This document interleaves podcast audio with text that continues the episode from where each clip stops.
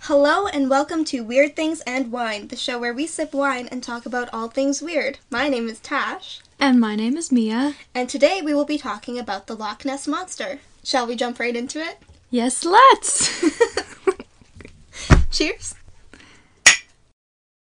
So, today we're going to have a bit of an intro topic because we just so happen to live close to a lake that is said to be home to another creature similar to the Loch Ness Monster. Picture this. Imagine the Okanagan, the banana belt of BC, if you will, filled with orchards, wineries, greenery, rolling mountains, peaceful hiking trails, and even a lake monster?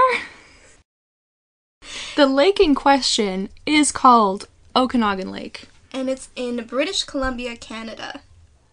Okanagan Lake is 84 miles long, or how many kilometers? 110 kilometers, And 3 miles wide. or 4 to 5 kilometers wide. And how many feet was it? How many feet deep? Sorry. So it's 232 meters deep, or 761 feet in the deepest part of the lake. Okay. That's pretty deep. I don't know, in the grand scheme of things, I don't know if that's really deep, but I'm pretty sure that's pretty deep because I think Loch Ness is similar. yeah, Loch Ness is, I think, 240 meters deep. Loch Ness's lowest point is 754 feet deep. They're about the same depth, but um, Okanagan Lake is bigger In surface area. Yeah. So in Okanagan Lake, there possibly resides a creature called Ogopogo, who is described as a 30 to 50 foot long snake like creature. Creature is said to be 30 to 50 feet long and 1 to 2 feet wide. Considering how long he is, Yeah. he's pretty thin. so he does look like a snake. He's also been described looking like a Mosasaurus or a Basilosaurus. I found some reports that said that his face or his head resembled either a goat or a horse or some other kind of animal with a long nose. Which is really strange for a sea creature, right? I would not have expected that. I've also found some reports saying that it had horns. So it kind of looks like a horse with horns. Some older reports say that it had a glow to it as well.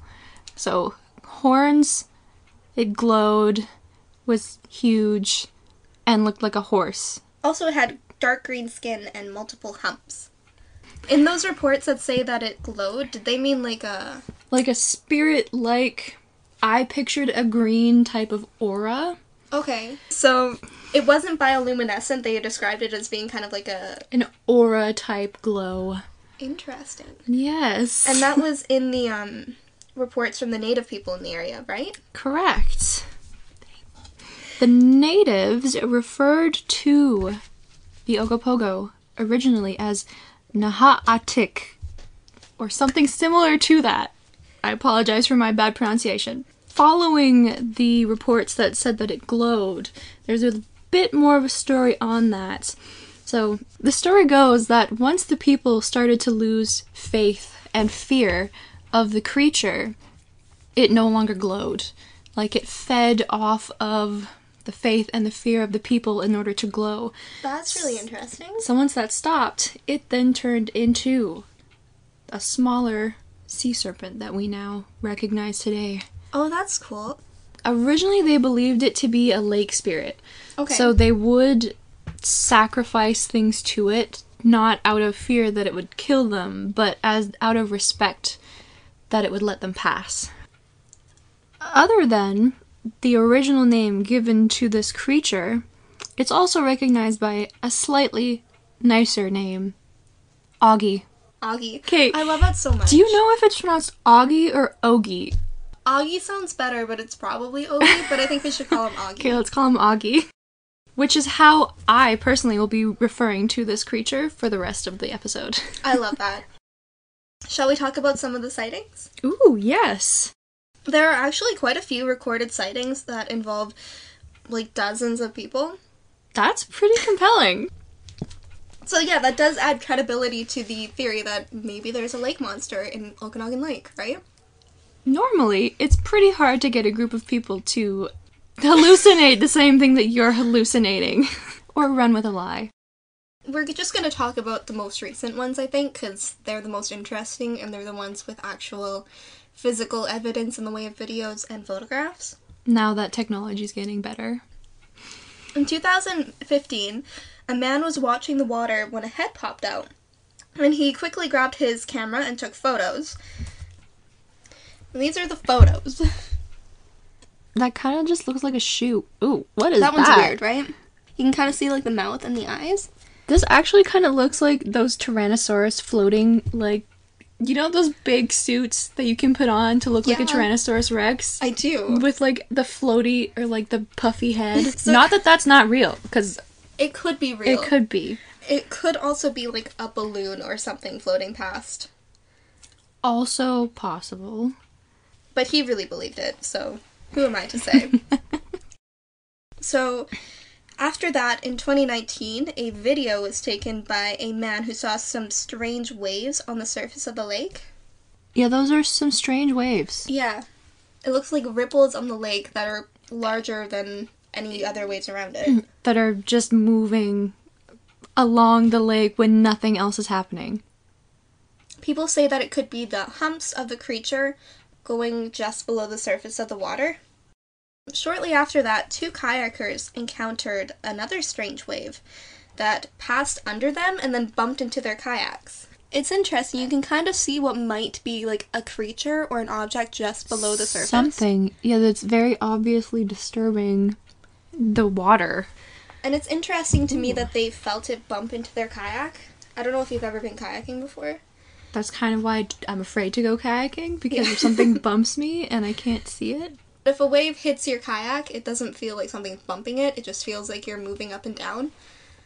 Okay, that's kind of scary. Yeah, so that's an interesting thing that they had happen to them, I suppose. Do you have another one in 2019? I do have another one in 2019. June 1st of 2019. His first name was Jim. He firstly noticed some ripples on the surface, much like the other reports noticed, some sort of disturbance on the surface. And as soon as he noticed that, he pretty much took out his camera. What he saw was estimated to be about 120 feet in length, which is pretty much more than double what was widely believed as the actual length of the creature. That's interesting. I need to Google how big a blue whale is. Okay, so that actually would make Ogopogo bigger than the blue whale, because the blue whales average 98 feet in length. So if this gentleman's approximate size of Augie was actually correct, that would mean that Augie actually challenges the size of blue whales. That's crazy. We also did move from approximately 30 to 50 feet in length to 120 feet in length, which is quite a jump. Yeah, maybe he needs glasses. I don't know. So in 1991, the lake was actually searched with a submarine, but no Ogopogo was found, and no bones or skeletons either. Well, shoot. But that doesn't mean anything. I have a theory that we will talk about at the end. Okay. I have some interesting facts about Ooh, Ogopogo. okay.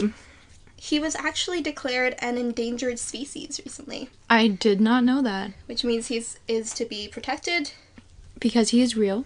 because he is real. And actually, at the bottom of the lake, there is a statue of Ogopogo in his honor.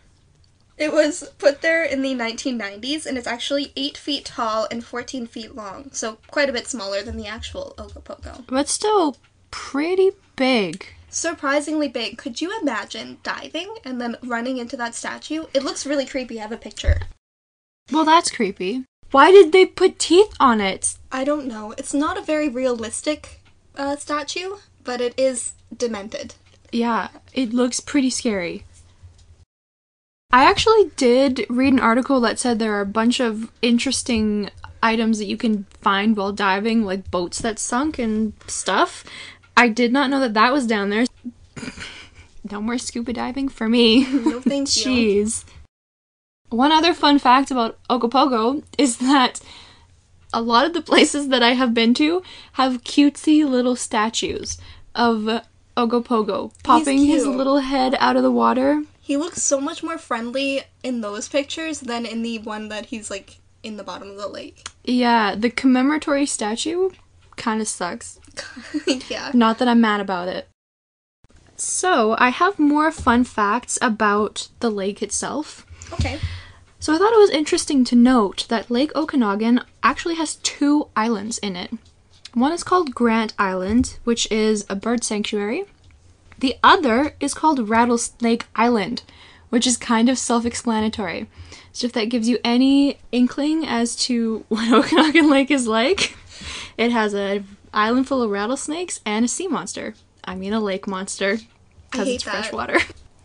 How do the rattlesnakes get to the island? Rattlesnakes can swim. Yeah. Are you serious? Yes. My aunt and uncle have a boat. And when they were first married, they went out onto not Okanagan Lake, but another lake in the far part of Vernon. And they didn't pull in and sleep on land in a tent at night because of the rattlesnakes.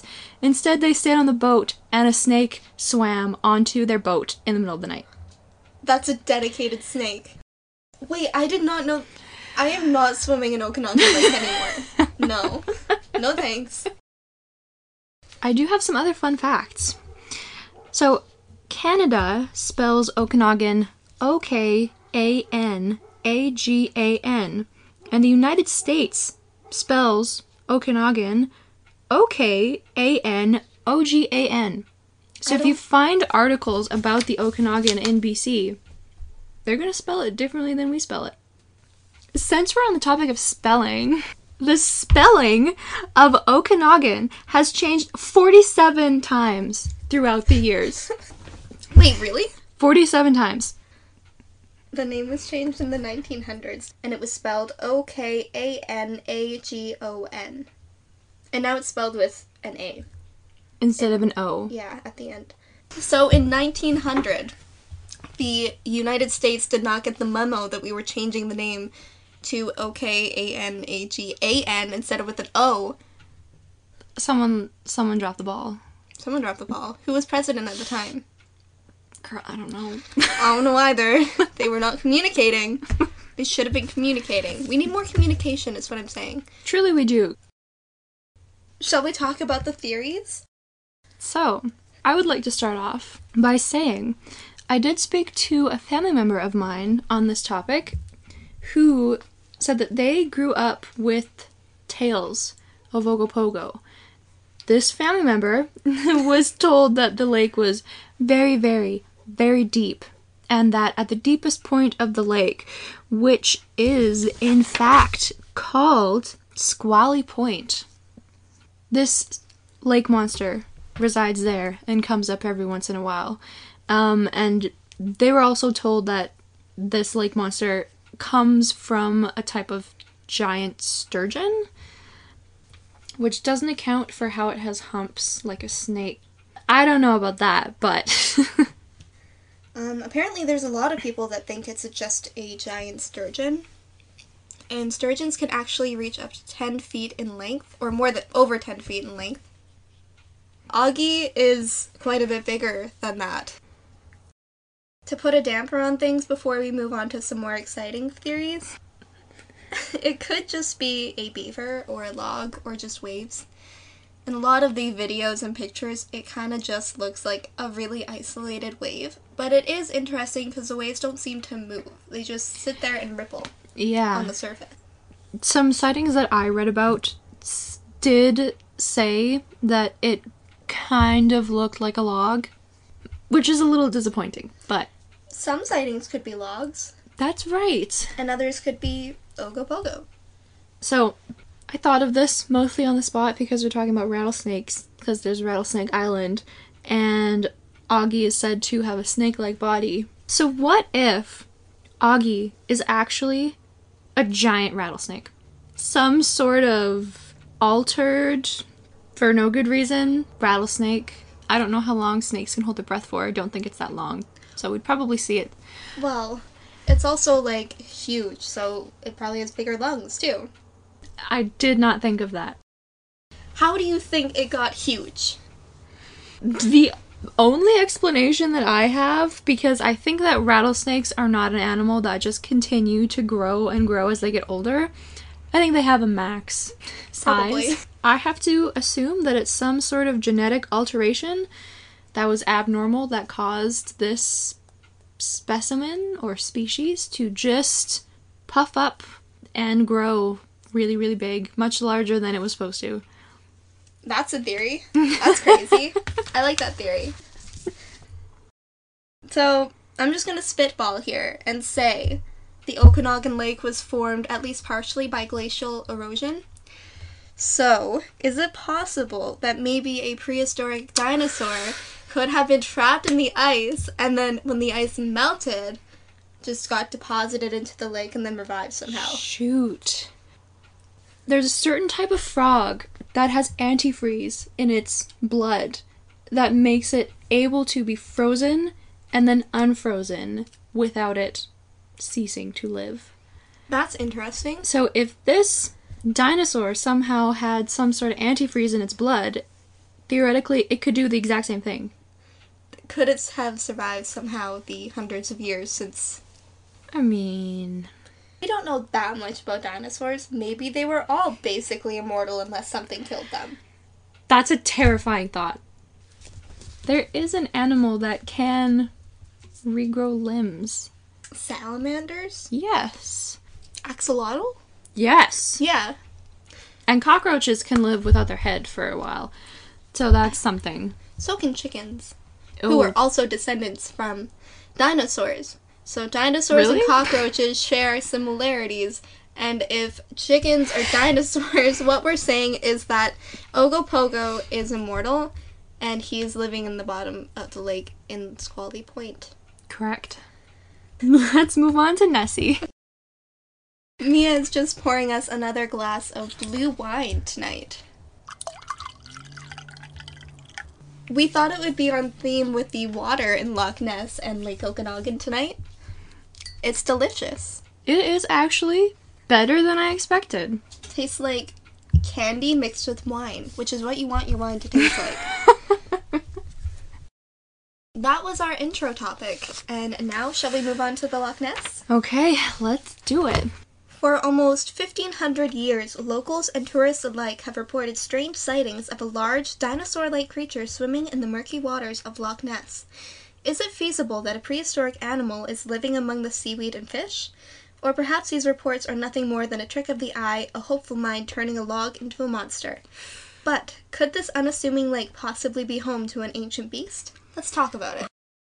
So, I did try and do some research on what, you know, what the scene of Lake Loch Ness looks like.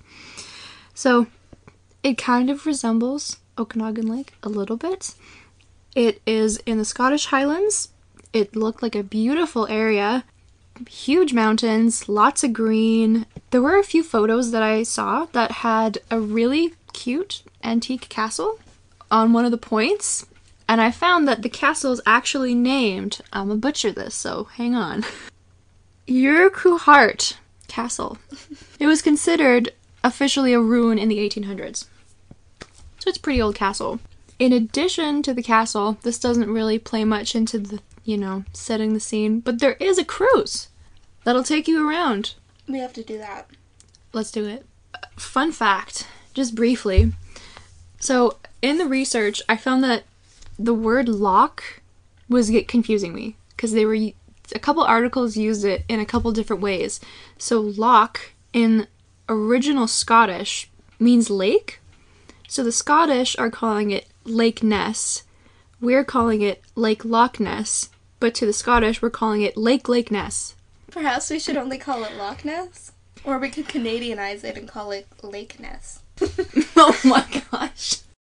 So, in my research, I found that Loch Ness is actually 22 miles long, a little less than a mile wide, and 754 Feet deep. How deep is that?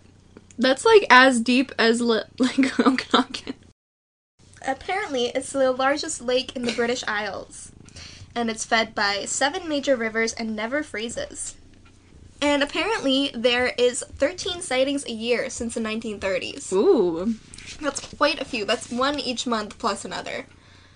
Nessie is described as a large plesiosaur like creature with a long neck and with at least one hump. So, a plesiosaur has a very long neck that doesn't actually move that much. The neck doesn't actually swoop and droop. It's, Yeah. It's just kind of there's one neck bone at the base of the neck that just kind of moves it up and down, supposedly. Supposedly. Okay. The Loch Ness Monster, officially, according to some research, was named Nessie in the 1940s. So Okay. before then, she or he was referred to as the Loch Ness Monster. Nessie is a much more affectionate name. So, let's talk a bit about the first sighting of Nessie, which was in the year 565 by a Christian missionary named St. Columba. Apparently, one day Nessie was attacking swimmers and he intervened and he made the sign of the cross to ward her off and told her to go away, and she left. Apparently, she was scared of him. I find this interesting because this kind of turns her into more of a biblical creature that would understand what a cross is rather than just a creature. See, I would also imagine that he wasn't simply going, be gone. I would imagine he's going, go away! Leave us alone! So it's probably the screaming that made Nessie leave and not the finger sign of a cross. Oh my god, this guy's crazy. And she left. I don't blame her. I would leave too. Sightings of Nessie started happening more frequently in the 1930s. And in May of 1933, it was reported in a local newspaper that a couple spotted an enormous animal rolling and plunging on the surface. Ooh. And that's when reports really started rolling in. Hmm. So interestingly enough, also in 1933, in December of 1933, was when the first photograph was taken, which is the infamous black and white scale photograph of Nessie's neck and head popping out of the water. We are going to talk more in detail about this specific photograph a little bit later. And then in July of 1933, that same year, a man named George Spicer and his wife, who is unnamed for some reason, Okay. uh, that reason would be the patriarchy and misogyny, to be clear. they saw, quote, a most extraordinary form of animal, unquote, cross the road before their car one day. They said it was about four feet high and 25 feet long with a long neck. So if it crossed the road, it clearly had feet, not fins. Yeah. So they watched it sink into the water and then left, I guess. In November of that year, a photo was taken of Nessie by a man named Hugh Gray. Yeah, so that photo that he took was super blurry and you can't really make out anything. Um, skeptics say that it was probably a dog or an otter. To be honest, I can't see either of those in that photo. I'm gonna say It it, was could be probably a boat. truly anything. Um, that does bring up the point, though. A lot of these sightings are written off as just being an otter. Apparently, those are pretty common in the Loch Ness area. Here's an interesting one. In January 1934, a man named Arthur Grant, who was a veterinary student, he was on a late night motorcycle drive when he nearly ran into Nessie. in January? Yeah. I imagine he would be quite cold. Yeah, I'd imagine he was pretty darn cold. he probably would have injured himself if he had somehow had to swerve out of the way to avoid hitting her. Oh, because he nearly ran into Nessie. yeah, he nearly hit her with his motorcycle. For a lake monster, Nessie seems to be on land an awful lot. she is probably a carnivore, so why didn't she just turn around and take a chomp out of Mr. Arthur Grant? If this was her first time experiencing a motorcycle, she might have gone, This is an awful new sound that I'm gonna just run away from. Um, he did say that it looked like what the other couples had described, but when he got off his bike to take a closer look, he saw Nessie disappear into the water. I wonder if when Nessie's disappearing into the water, is she like galloping into the water? Like running on the bank that's, you know, into the water? Or is she just kind of like immediately slinking? That's a really interesting thought. I hadn't gotten to the point where I was picturing how Nessie would move. And it also is weird to me because I didn't find anything in the reports that say that she had feet to cross the road with. Yeah. Also, where's she going? Nessie, what's on the other side? Like, was, would she have run away from this loud noise or would she have just ignored it? Like, oh, that's a person. I don't care. You're not my preferred snack. And then left. Yeah, this really does take into question her actual personality. is she this giant creature that is like, oh, but you're scary, even though I'm bigger than you, I'm gonna run away? Yeah. Or is she like, come on, dude, I'm bigger than you, take me on? Yeah. we don't really get too much of a sense of Nessie's personality. Unfortunately. yeah. But it is interesting to me that she hasn't ever really attacked someone. She seems more like a peaceful creature.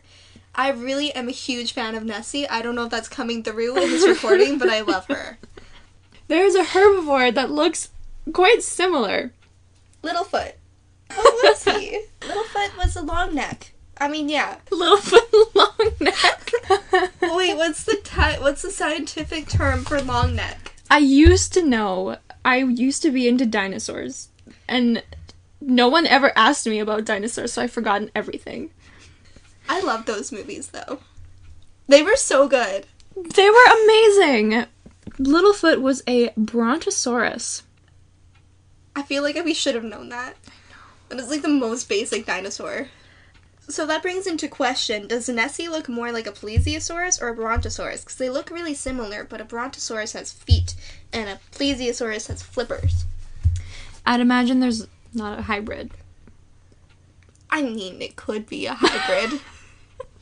a genetic mutation because a brontosaurus and a plesiosaurus had a child together in the form of Nessie, and then in the genetic mutation, she like Does she Became have also fins and feet? Maybe she has feet on the back and then fins on the front. Wait.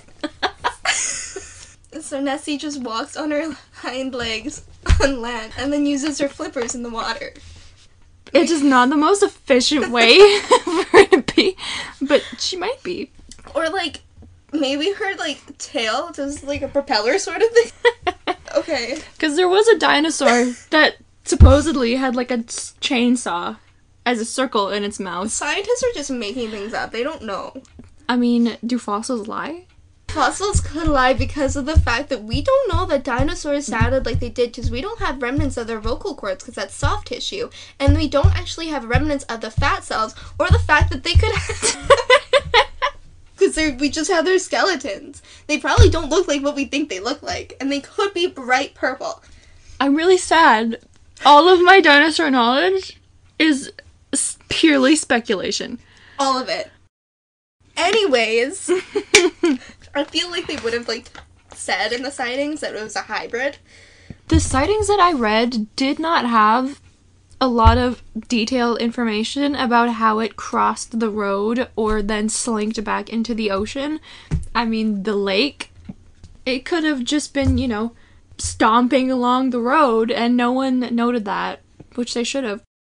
I can't imagine how it would move and how, how people would not note how it would move because it just had flippers. It would be moving really weirdly. It Yeah. shouldn't be out of the water. In May 1938, a man named G.E. Taylor, who was a tourist from South Africa, managed to get a three minute video of Nessie. So it kind of just looks, again, like an isolated wave on the water, right? Yes. Similar to Augie. In this video, it looks like there could be something just floating just below the surface, like a creature or possibly a log, but probably a creature. We're gonna go with a creature. Mhm. Is his actual name G E?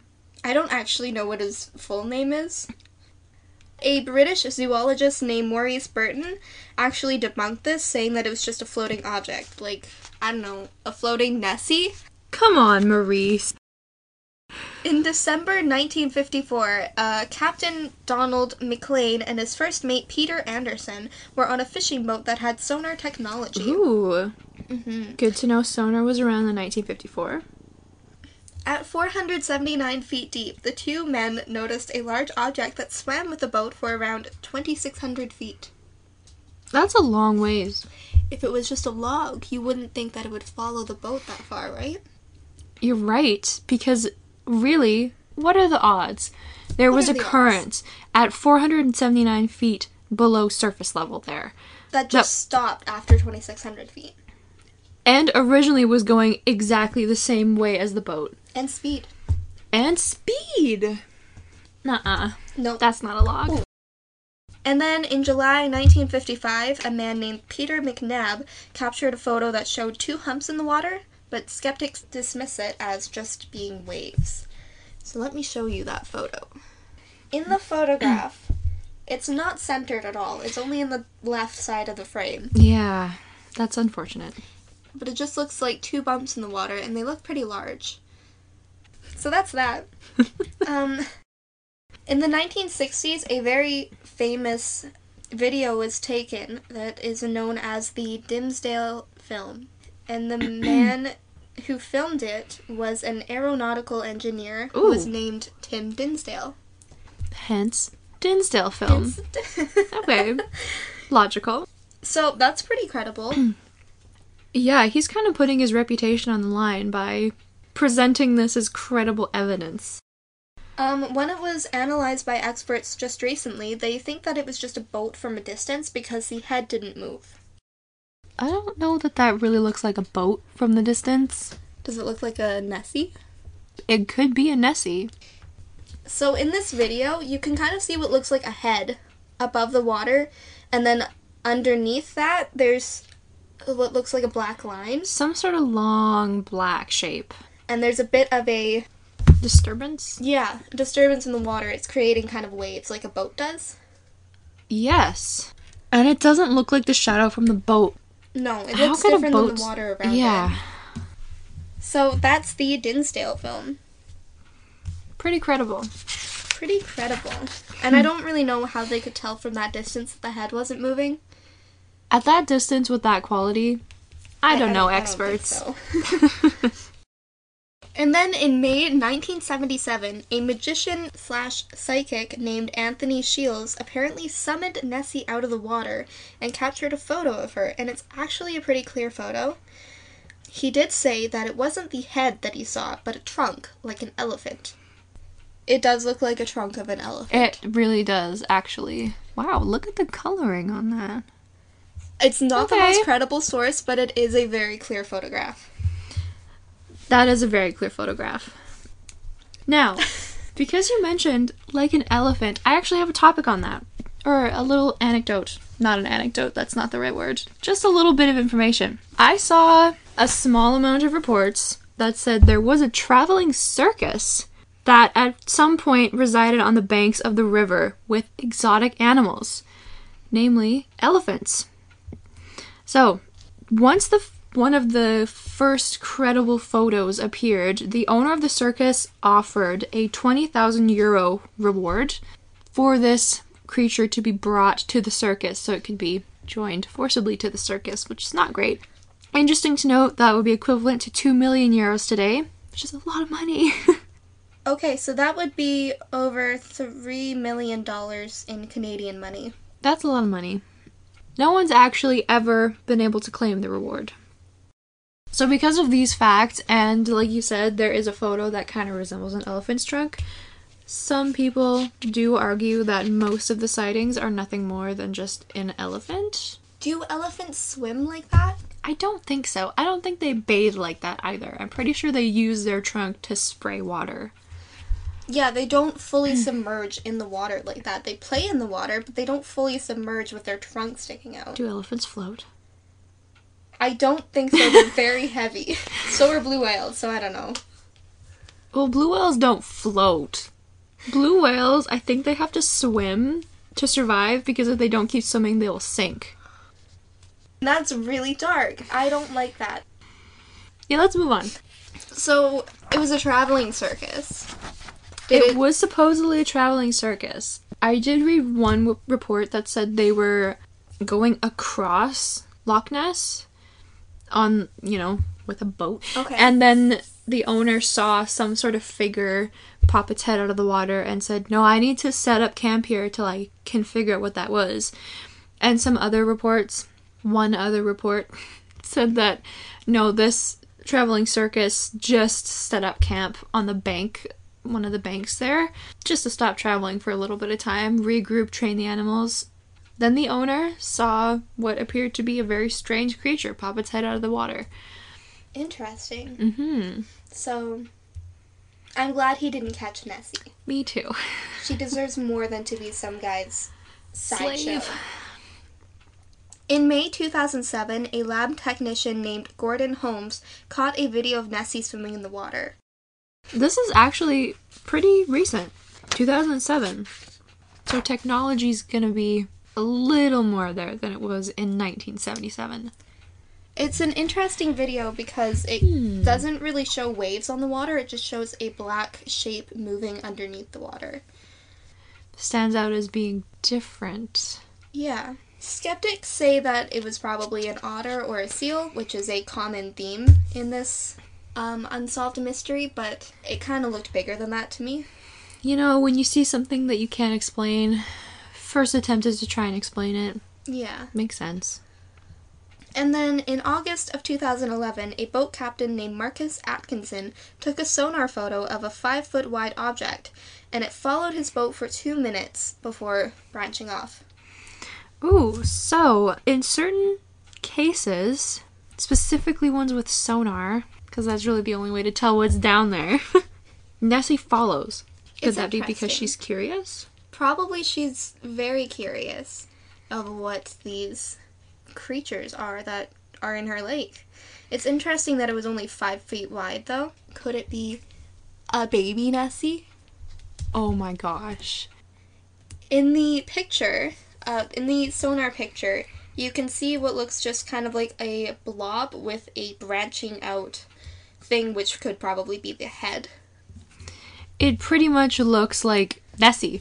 It looks like, Like Nessie. what you would picture Nessie look like, just without a lot of details, such as a lot of definition as to where the head is on the neck and feet or fins or.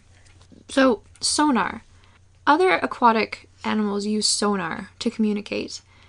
Supposing that not a lot of boats that traveled on Loch Ness between the beginning of time and 2007 if they they didn't have if a lot of them have sonar could nessie think that they're trying to communicate like there's this voice that i hear but i don't understand but i can hear it what if it's communicating with me That's interesting because in the one with the submarine, they were also using sonar. So maybe she's hearing some sort of hmm. frequency and wondering if it's a friend. I hadn't thought about that. She's coming because she's curious and she wants to see what's up.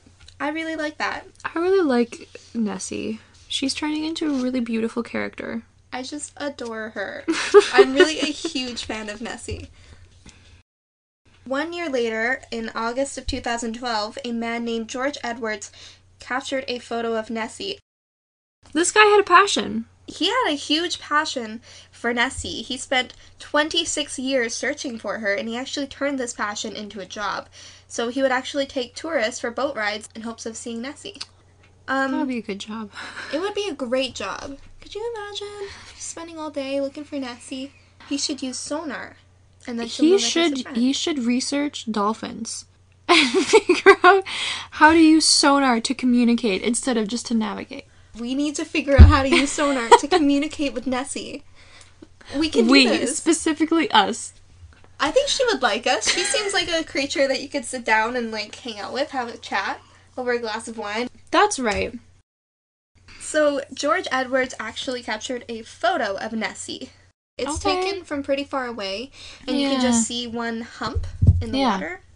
Edwards said that in his opinion, it probably looks like a manatee, but not a mammal. When people say three humps, they're probably just seeing three separate monsters. Oh, that's that's a lot of information to process. Now, unfortunately, skeptics pointed out inconsistencies in his story, and he eventually admitted that it was a hoax. George Edwards. I'm very disappointed. There's actually a picture of him sitting with the hoax object. It's just like literally just a hump, No. smiling at the camera. And he spent his whole life looking for her. He probably was just so desperate for her to be real. Okay, now I'm feeling sorry for him. He needs to use sonar. Another year after that, in August, coincidentally, Wow, August is a popular month. yeah, Hmm. a man named David Elder caught a wave like pattern in the water. And it was kind of strange because it wasn't moving, almost like there was something just below the surface interrupting the water. So this video is interesting because it kind of looks like it moves across the water, not towards the shore, but across. Yes. And it just looks like something large, very large, below the surface interrupting the, the water. Very, very large.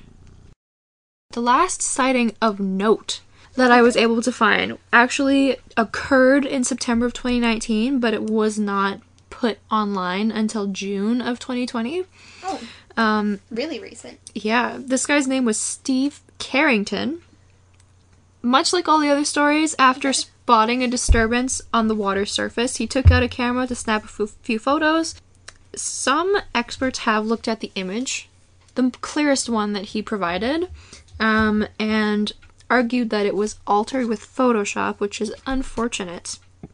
While others argue that the photo is actually of a giant catfish.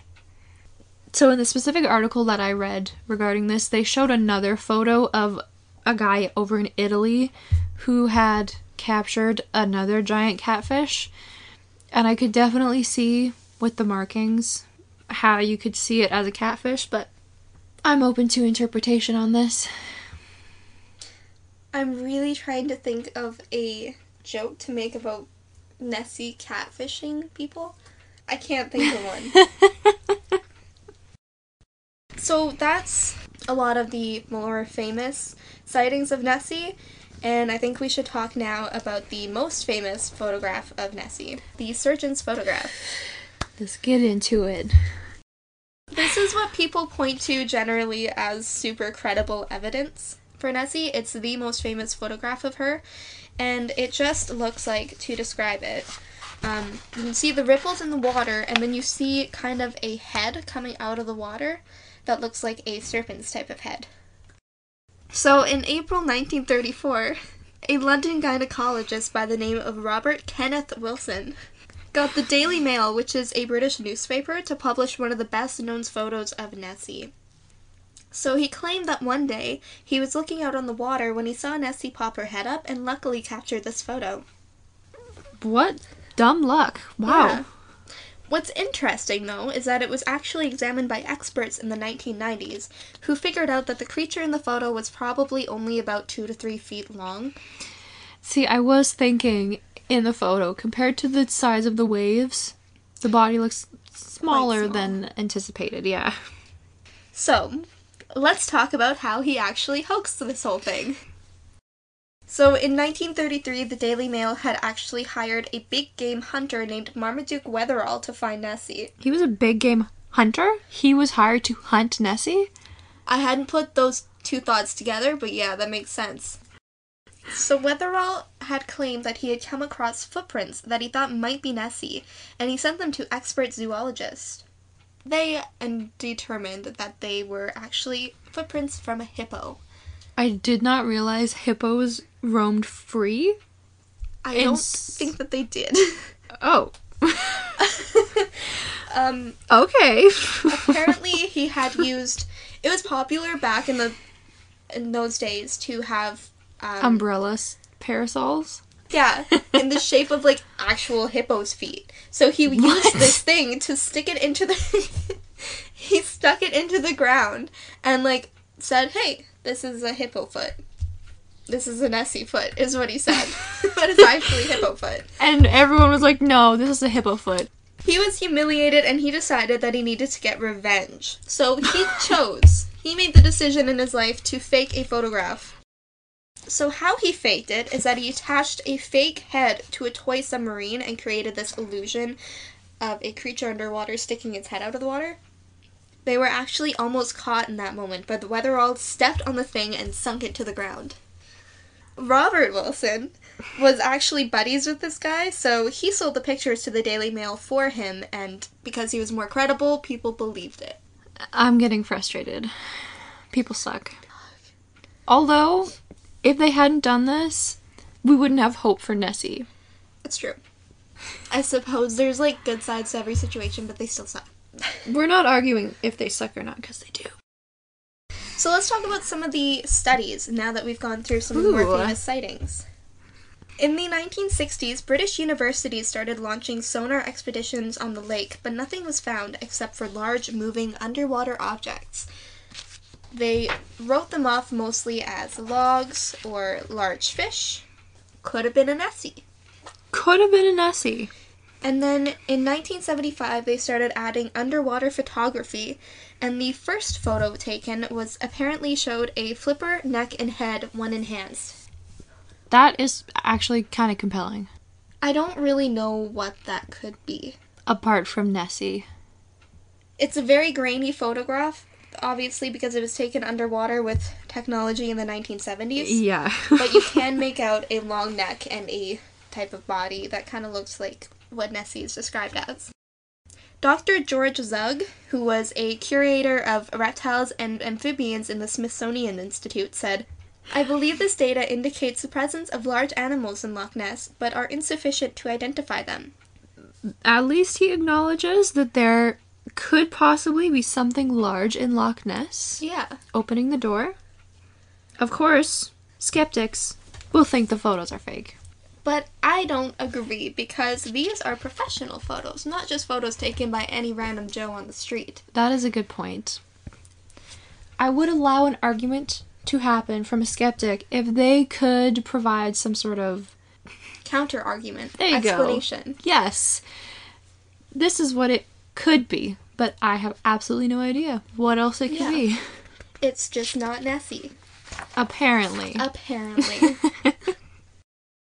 In 1993, the Discovery Channel began studying the entirety of the lake instead of focusing just on Nessie. Hmm. So they discovered that there were actually a lot more species in the loch than originally thought, and they also caught on sonar a large creature. And then in 1997, 24 boats spread across the width of the lake and searched for Nessie using sonar. So they detected the presence of a large unknown object again, but when they came back to this specific area, they just found debris. Okay, so there's something down there. Most likely. It's interesting because in a lot of these reports, when they use sonar, they capture something. She hears and she wants to know what's happening. Yeah. But when the BBC used sonar and satellite tracking in 2003, they found no evidence of Nessie. So, in 2018, just recently, scientists started collecting DNA from the lake. So I thought it was interesting to note that the main scientist was actually a geneticist whose name was Neil, I'm going to butcher his last name, Jamel, who was, um, like I said, a geneticist of the Otago University in New Zealand, which is not in Scotland. No. That's kind of far away. My understanding of this survey or experiment was that they took numerous samples of water and tested each sample individually for specifically quote unquote monster DNA. Monster DNA. Yeah, not any scientific term. Does that just mean like unknown DNA? I would think it would mean either unknown or abnormal. Okay. I didn't know you could find DNA in water. Apparently, all these creatures living in the loch leave little pieces of DNA floating around, like feathers or skin cells or waste. Oh. And then they can test the water for trace amounts of these DNA and then compare it to a database of known species to determine if there's any monster DNA. So that's crazy. I didn't know they could do that. Neither did I. The more you know. So far, they haven't found any monsters, but I'm holding out hope. Me too. So, in some of the studies, they did find that there were a number of eels that lived in Loch Ness, which led some to theorize that Nessie could be an ancient eel. Like a giant, oversized, ancient, mutated eel. Yes, Which to is- put it nicely. If we theorize that Ogopogo is just an oversized rattlesnake and Nessie is just an oversized eel, those are very similar theories. And I wonder if the same mutation could be found in both of these creatures. that is a good point. Before I move on to the theories, I have a few fun facts. So, interestingly enough, Scotland's first minister, which is basically their leader, her name is Nicola Sturgeon. She stated, in an interview one day. As everyone in Scotland knows, of course Nessie exists, so I think you're treading on pretty dangerous waters here if you don't mind me saying. One insinuated that maybe Nessie was not real. And she also said, the Loch Ness Monster does exist, and I'm not prepared to concede ground on that. So, the locals in the area, including the leader, really believe in this whole thing. Firmly believe. With all the coverage of Nessie, the Scotland National Heritage, which is a government funded organization, had to come up with a guide for what the government should do if Nessie was ever found. That's cool. And this is a simple two step process, which is step one, take a DNA sample, and step two, release Nessie back into the loch. They also stated that Nessie should be protected from harm above all else. I really appreciate that the Scottish folk truly seem to care about Nessie. I love that both Augie and Nessie are kind of like protected creatures. Yeah. I also actually have some fun facts. I did not know this, but there are roughly a dozen movies that either feature or include Nessie in their story. Also, Scotland has several other very deep lakes that are also said to house lake monsters. Really? I took a picture of names for reference. So Nessie would just be like the most famous one of these? Hmm. So Loch Arkaig has Waterhorse. Loch Ah has Bethach Moor. Loch Lochy, which is Lake Lakey translated into Scottish. Monster's nickname is Lizzie, which is cute. Loch Lomond has the Lomond monster. I shouldn't be reading this out because I'm gonna butcher everything. Loch Maree has Mookshilch. Loch Morar has Morag. Loch Ness has Nessie or Niseag. Loch Uich has Uichi. Loch Quoich has Lizzie again. I don't know if that's the same monster or a different monster with the same name. Loch Shiel has Seileag. Loch Suainaval or Lewis has Surach Uisj or Water Cult. As well, have you heard of Storm Loch Ness? I know. Should I leave that for the end or should I say it right now? Wait, what is that? Yeah, say it now. I'm Okay. curious. So, I stumbled across a little gem. Storm Loch Ness, Nessie Can't Hide From Us All, was set to take place September 21st, 2019, just days after Storm Area 51. Oh so, God. how fitting that we ended up doing Loch Ness after Area 51. Oh my gosh. Okay, leave Nessie alone. I don't know. Protect her.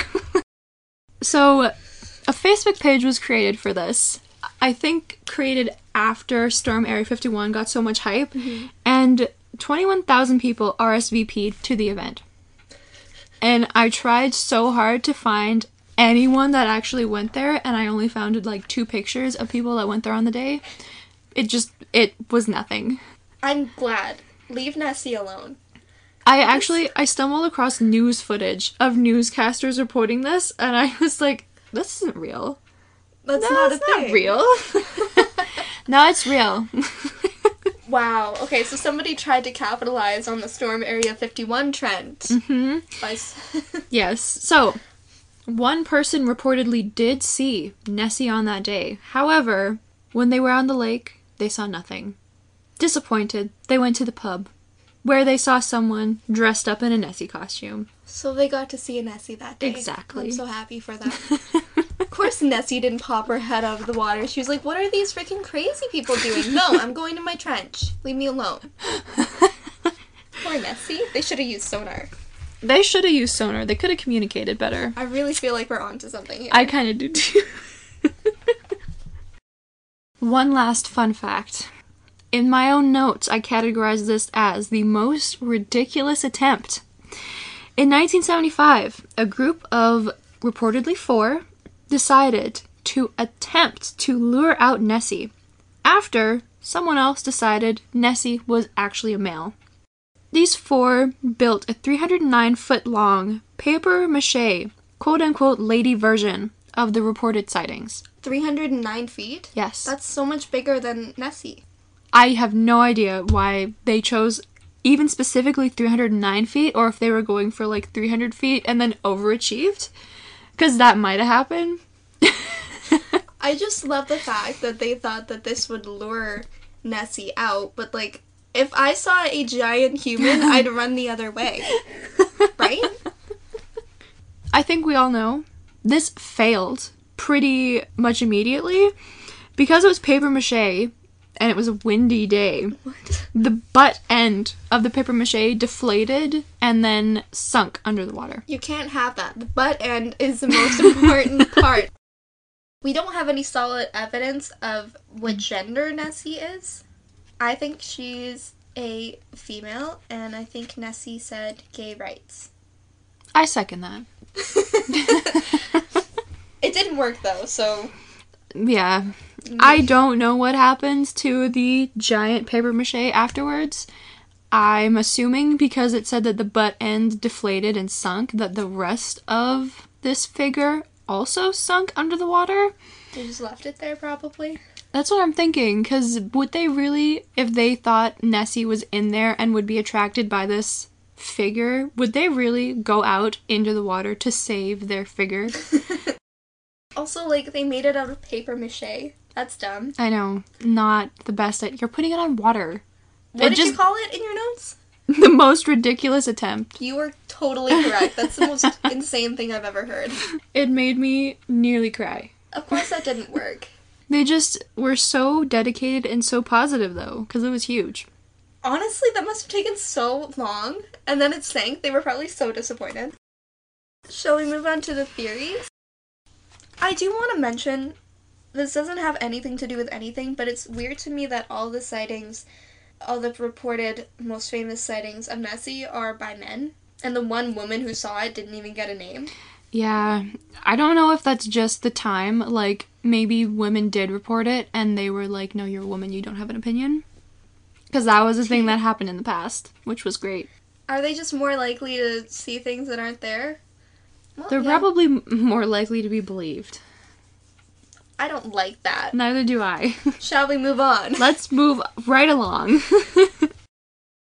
So, some of the theories, some of the more boring theories are that it could be a Greenland shark that can actually survive in freshwater or a giant eel, which is kind of an interesting theory, but we've already talked about that one.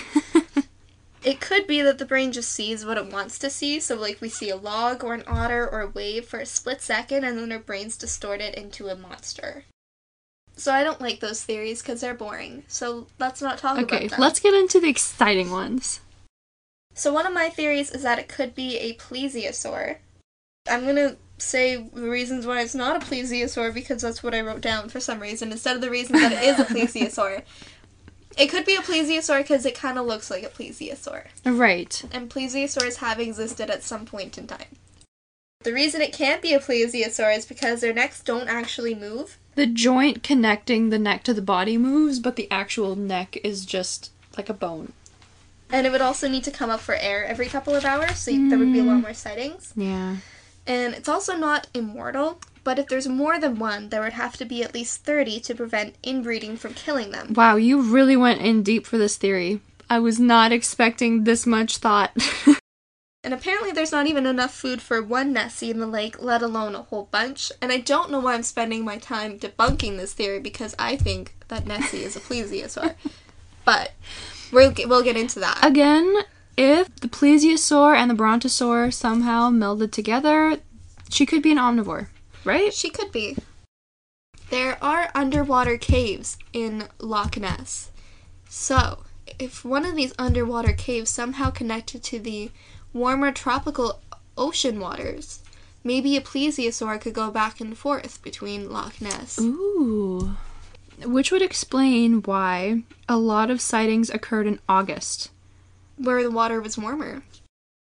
I don't really know how the underwater caves work, but they exist, and that's my theory about the plesiosaur. Do you have a theory? I do have a theory. It's a little more outlandish. Okay. than that theory, and it's more of a thought. So generally, monsters are described as being of other worlds, right? Mm-hmm. Like an alien can be a monster. So my theory is, if a monster is from another world, maybe it has something that we just can't detect yet. Um, not too too long ago, it was determined that fish see in ultraviolet. So, in order to accurately see what fish see, we had to alter our equipment. Like that, it said that Bigfoot makes all equipment malfunction whenever it gets near. Oh. Yes. So, combining those two quote unquote facts, I propose that these lake monsters exist. However, we are missing some piece of the puzzle that we need to have to know how to alter our current technology in order to accurately find them and prove their existence. We really don't know anything about these creatures. Not really. No. It stands to reason that if it is a sort of supernatural entity rather than a uh, physical biological entity, that it would have some sort of interference with technology and maybe even with our own minds. See, that's kind of something that I have always thought about any topic that's like a little bit more skeptical, like Bigfoot, which definitely exists. And we will do a podcast on that eventually. Along that topic or that thought process, mm-hmm. I have pretty much always thought that any topic that's kind of skeptical, so Bigfoot, for example, I always thought that there's just so much that we don't know. So, how can someone say yes or no if we're basing how we're finding them on our current technology? Because mm-hmm. clearly that's just not working. So, it should stand to reason that we need to alter something that we're doing in order to actually connect with whatever being we're trying to connect with. It's kind of like when when scientists are like, "Oh, we haven't found life as we know it on other planets." Because you're looking for us Yeah. or our plants or our species. Yeah. Like, who knows? Maybe the rocks that they're picking up have some sort of life inside them and they're kidnapping people from their planets and bringing them here. And we just don't know because we don't recognize that source of life yet. That was a little intense. it was a lot, but I mean, I don't disagree. Do you have any other theories? I have one more theory. It's kind of a theory and a half. Okay. So, Nessie could be an interdimensional being, and there could be an interdimensional portal at the bottom of the lake that shifts with the movement of the Earth's tectonic plates. Man, this is a coming in strong theory. No hesitation. Okay. So, going off of this theory, um, there could be other interdimensional portals at the bottom of other lakes, other lochs in Scotland where there have been sightings of other creatures. And maybe it's the same creature just going through the portal. So, let's talk about quartz. Quartz. So, quartz under stress can actually create electromagnetic fields, apparently, in the same way hmm. that other crystals are thought to bring luck or healing or love. You know? Oh, okay. And quartz is actually a super common crystal, and it's very present in Loch Ness. So, if the electromagnetic fields did what they sometimes apparently do, they could have created an interdimensional portal. So if you pair the quartz that's at the bottom of the lake with 789 feet of water pressure on top of it, that would cause some stress. And it could create some sort of electromagnetic field that could have maybe opened a wormhole through time or space where maybe a plesiosaur can come through. Clearly, what you're saying is submarines need to explore the bottom of Loch Ness. Yes. But jumping off of what you said about how maybe our technology just isn't right, Ooh. maybe we can't sense that. But it's interesting because it kind of leaves the option open for everybody to be right. Sometimes Nessie does come through that portal, and she could be either a plesiosaur or an alien or just anything. So I like that theory. I like that theory too. What do you think the Loch Ness monster is? I do firmly believe that the Loch Ness monster exists in some capacity. I don't know if it's how we're thinking of it Like a physical being. Yes.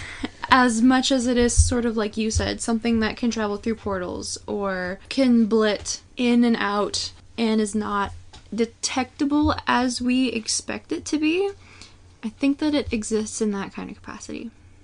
I agree. I believe that there is a wormhole. Nessie is an interdimensional creature with advanced sonar capabilities as well as intelligence, and she is capable of communicating or attempting to communicate with the sonar technology that we have available. I have to say, truly, I did not think that these would be our thoughts at the end. No, But I am so happy that we got to this point. me too. I think that we need to work on our sonar technology and really amp it up and make it super great so we can communicate with Nessie. We should also see if we can incorporate quartz into the sonar technology. Because that could be a key that we're missing. Quartz could be the key. Also, quartz could explain things like sightings of Bigfoot or Mothman and such. Anyways, that is the Loch Ness Monster. Thank you so much for listening to Weird Things and Wine, Thank you for joining us again. and we will be back soon with another installment. Not sure exactly what that will be yet, but it's coming. Be prepared. Grab your wine. Shall we cheers out? Let's cheers. Cheers. Cheers. Stick around for some bloopers. Honestly, Nessie's kind of somebody I'd like to like have a glass of wine with. I had another theory. I'm gonna write it down. That is genius energy. We're gonna sound like idiots again. I really wanted to avoid this. I'm going to ask a very dumb question that I'm going to edit out. Okay. Because it's dumb. Can all snakes? No, not all snakes can swim. I know rattlesnakes can because they're terrifying. Okay, so that was our. Okay. Um, okay, so that was. Why am I so squeaky? Oh my gosh. Please tell me that's not true. No, it's not. that was my completely unscientific opinion. I think both of these are decidedly male for some reason. I thought Nessie was a woman. They I mean- tempted Nessie with the female version of herself. oh. Well, Nessie said gay rights. Heck yeah, Nessie. That's what we're going with. People who say that Wikipedia isn't a useful tool are teachers and it's mm. propaganda. Agreed. They just they want you to suffer. They want you to suffer and have to do the research yourself. But here's a hack. If you have to research something, go to the Wikipedia page, scroll down. You will see all the resources. Just pick one of those and you will seem so much more credible. Wow. That's actually a pretty good tip. I wish I'd learned it in high school instead of now. Life is all about life hacks. All life is. Hacking it so it's easier. I'm gonna record kitty purrs. Okay. These are They're happening. get your. These are kitty purrs.